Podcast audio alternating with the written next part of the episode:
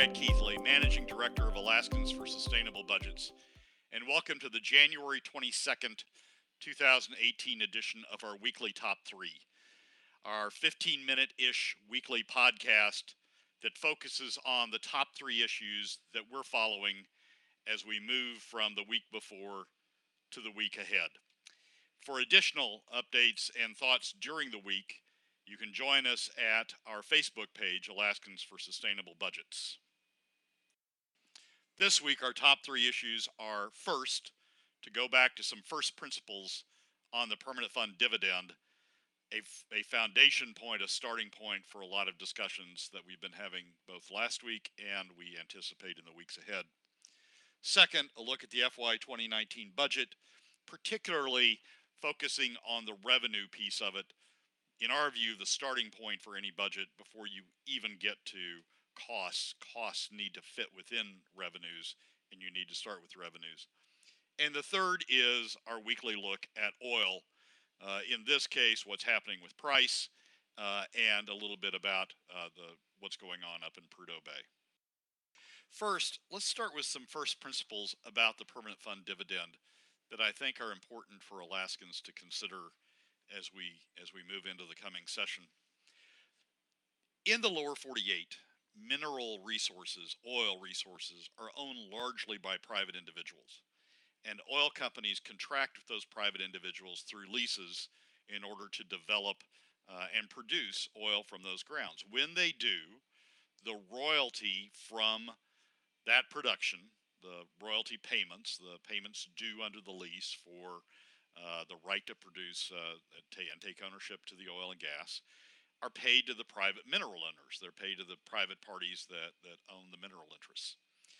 And that that ownership, that revenue stream has played a significant part, if you look back on it, has played a significant part in the development of the private sectors in Oklahoma, in Louisiana, in Texas, uh, New Mexico, all of the all of the historic major oil producing states and continues to play a, an important role today in those same states, plus North Dakota, which has benefited from shale production. And if you look at West Virginia, Ohio, Pennsylvania, states that have benefited from significant shale, shale gas uh, production.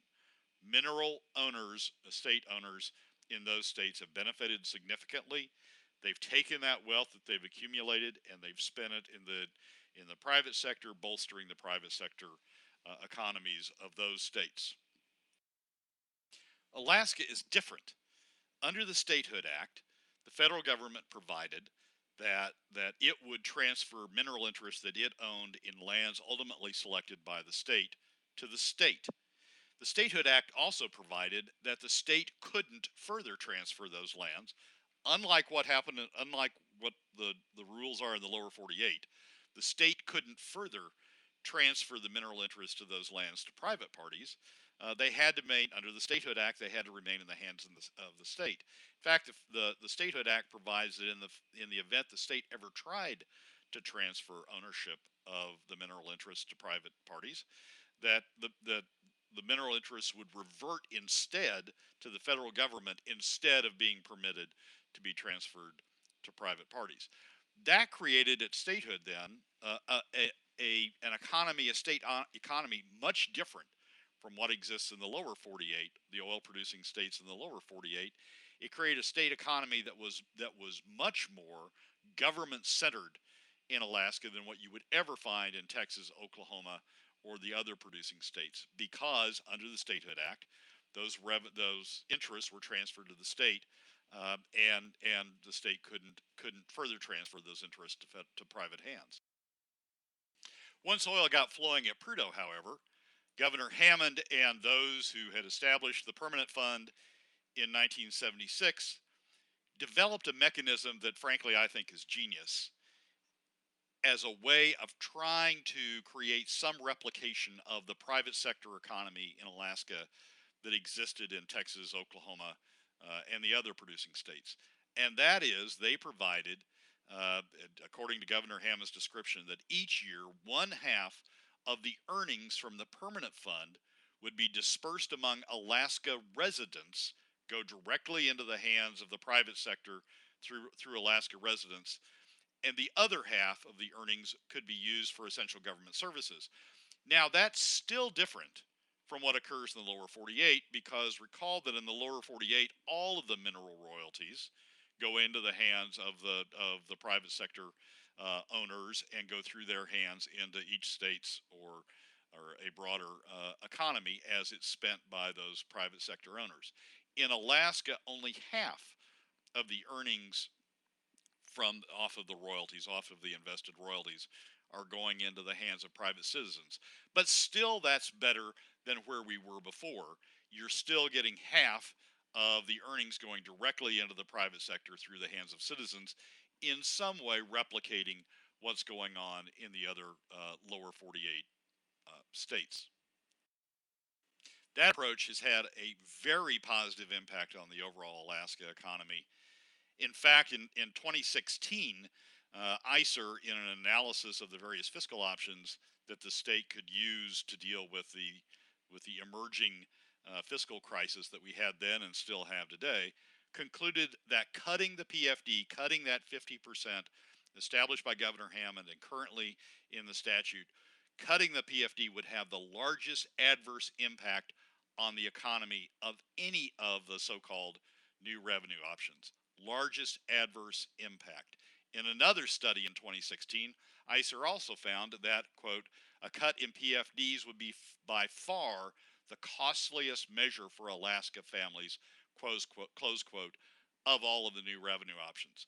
So there's a genius in what Governor Hammond and the statute does in terms of transferring money into the private, putting money into the private sector in a way that replicates what's going on in the lower 48 states, the successful lower, the successful private sector economies of the lower 48 oil states. There's a genius in what Governor Hammond's done, and there's a significant danger in what our current government government is now talking about doing. Our current governor, our current Senate, and indeed even our current House is talking about doing in terms of cutting the PFD.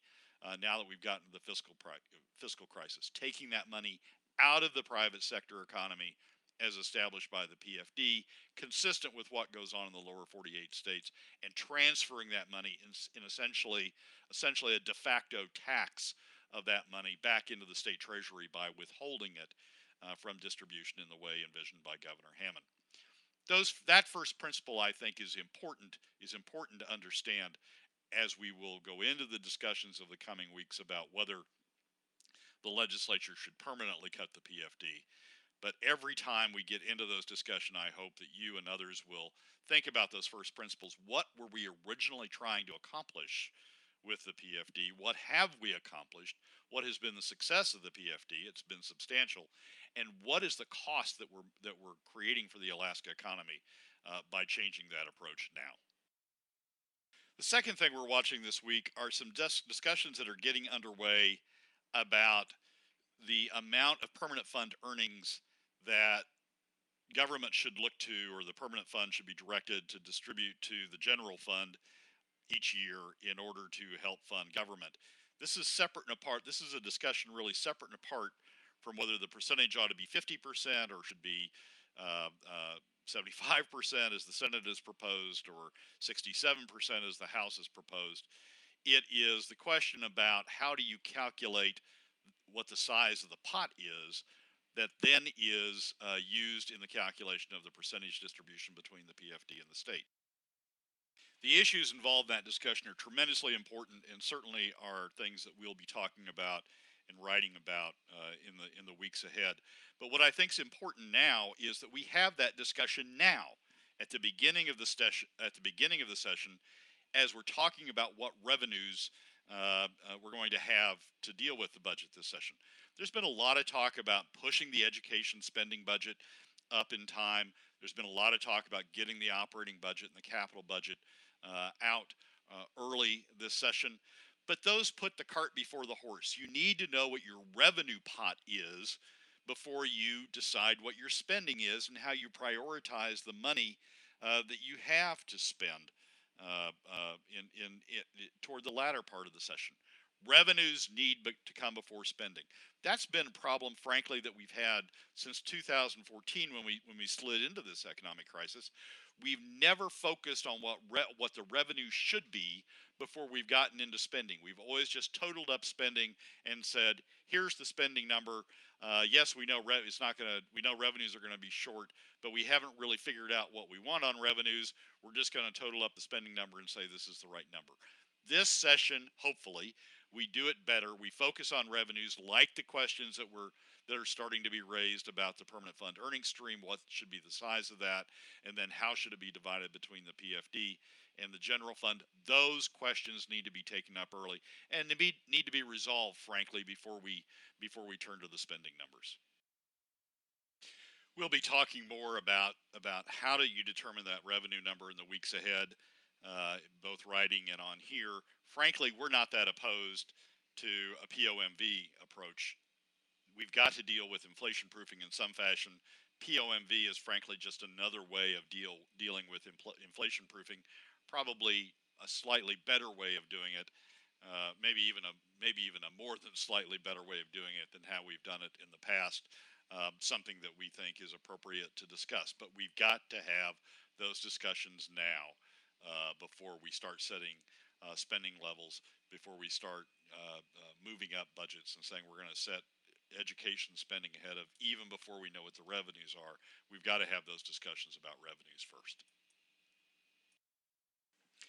The third issue we're following this week, as we always do uh, every week, are issues uh, relating to oil and natural gas let's start with price this week. Uh, as we're as we're recording this podcast today, the price is uh, the global price Brent Brent price is around sixty nine dollars. The Alaska price generally follows uh, the Brent the Brent price because it trades uh, essentially on the same markets as Brent does.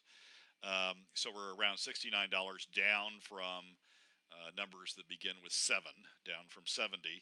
Uh, but not that far down. And when you look at the future strip, uh, that is the forward trading in the months ahead. Uh, April is 68, uh, May, June are both 68, 67s.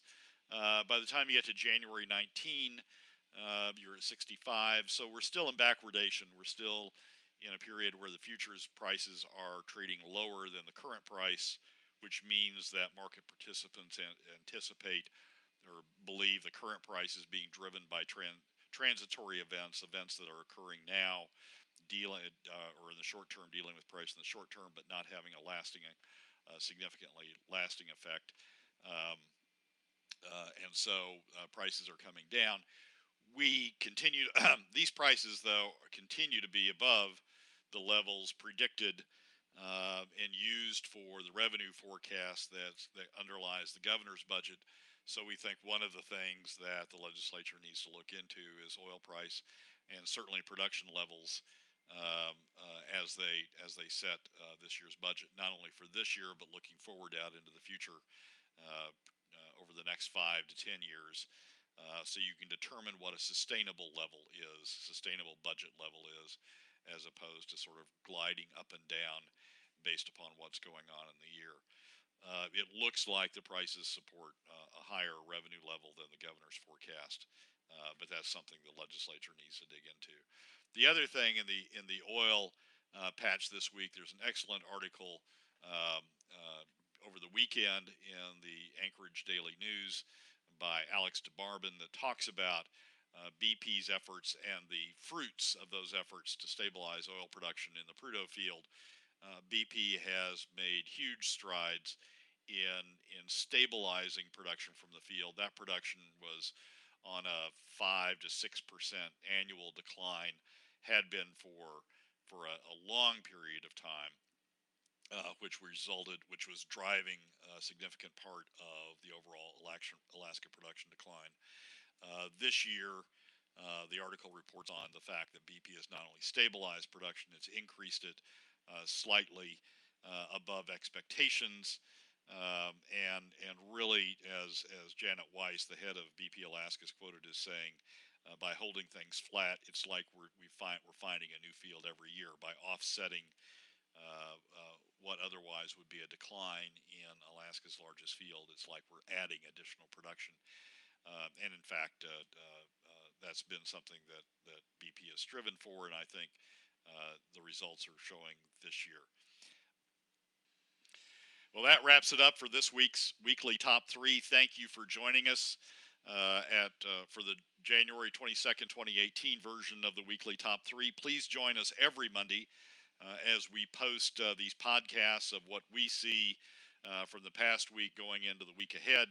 Uh, from the perspective of Alaskans for Sustainable Budgets, and please joining join us during the week at our Facebook page, Alaskans for Sustainable Budgets, as we discuss these and other issues that arise uh, during the week that we think have significance to uh, Alaska's fiscal and economic situation. This is Brad Keithley thanking you again.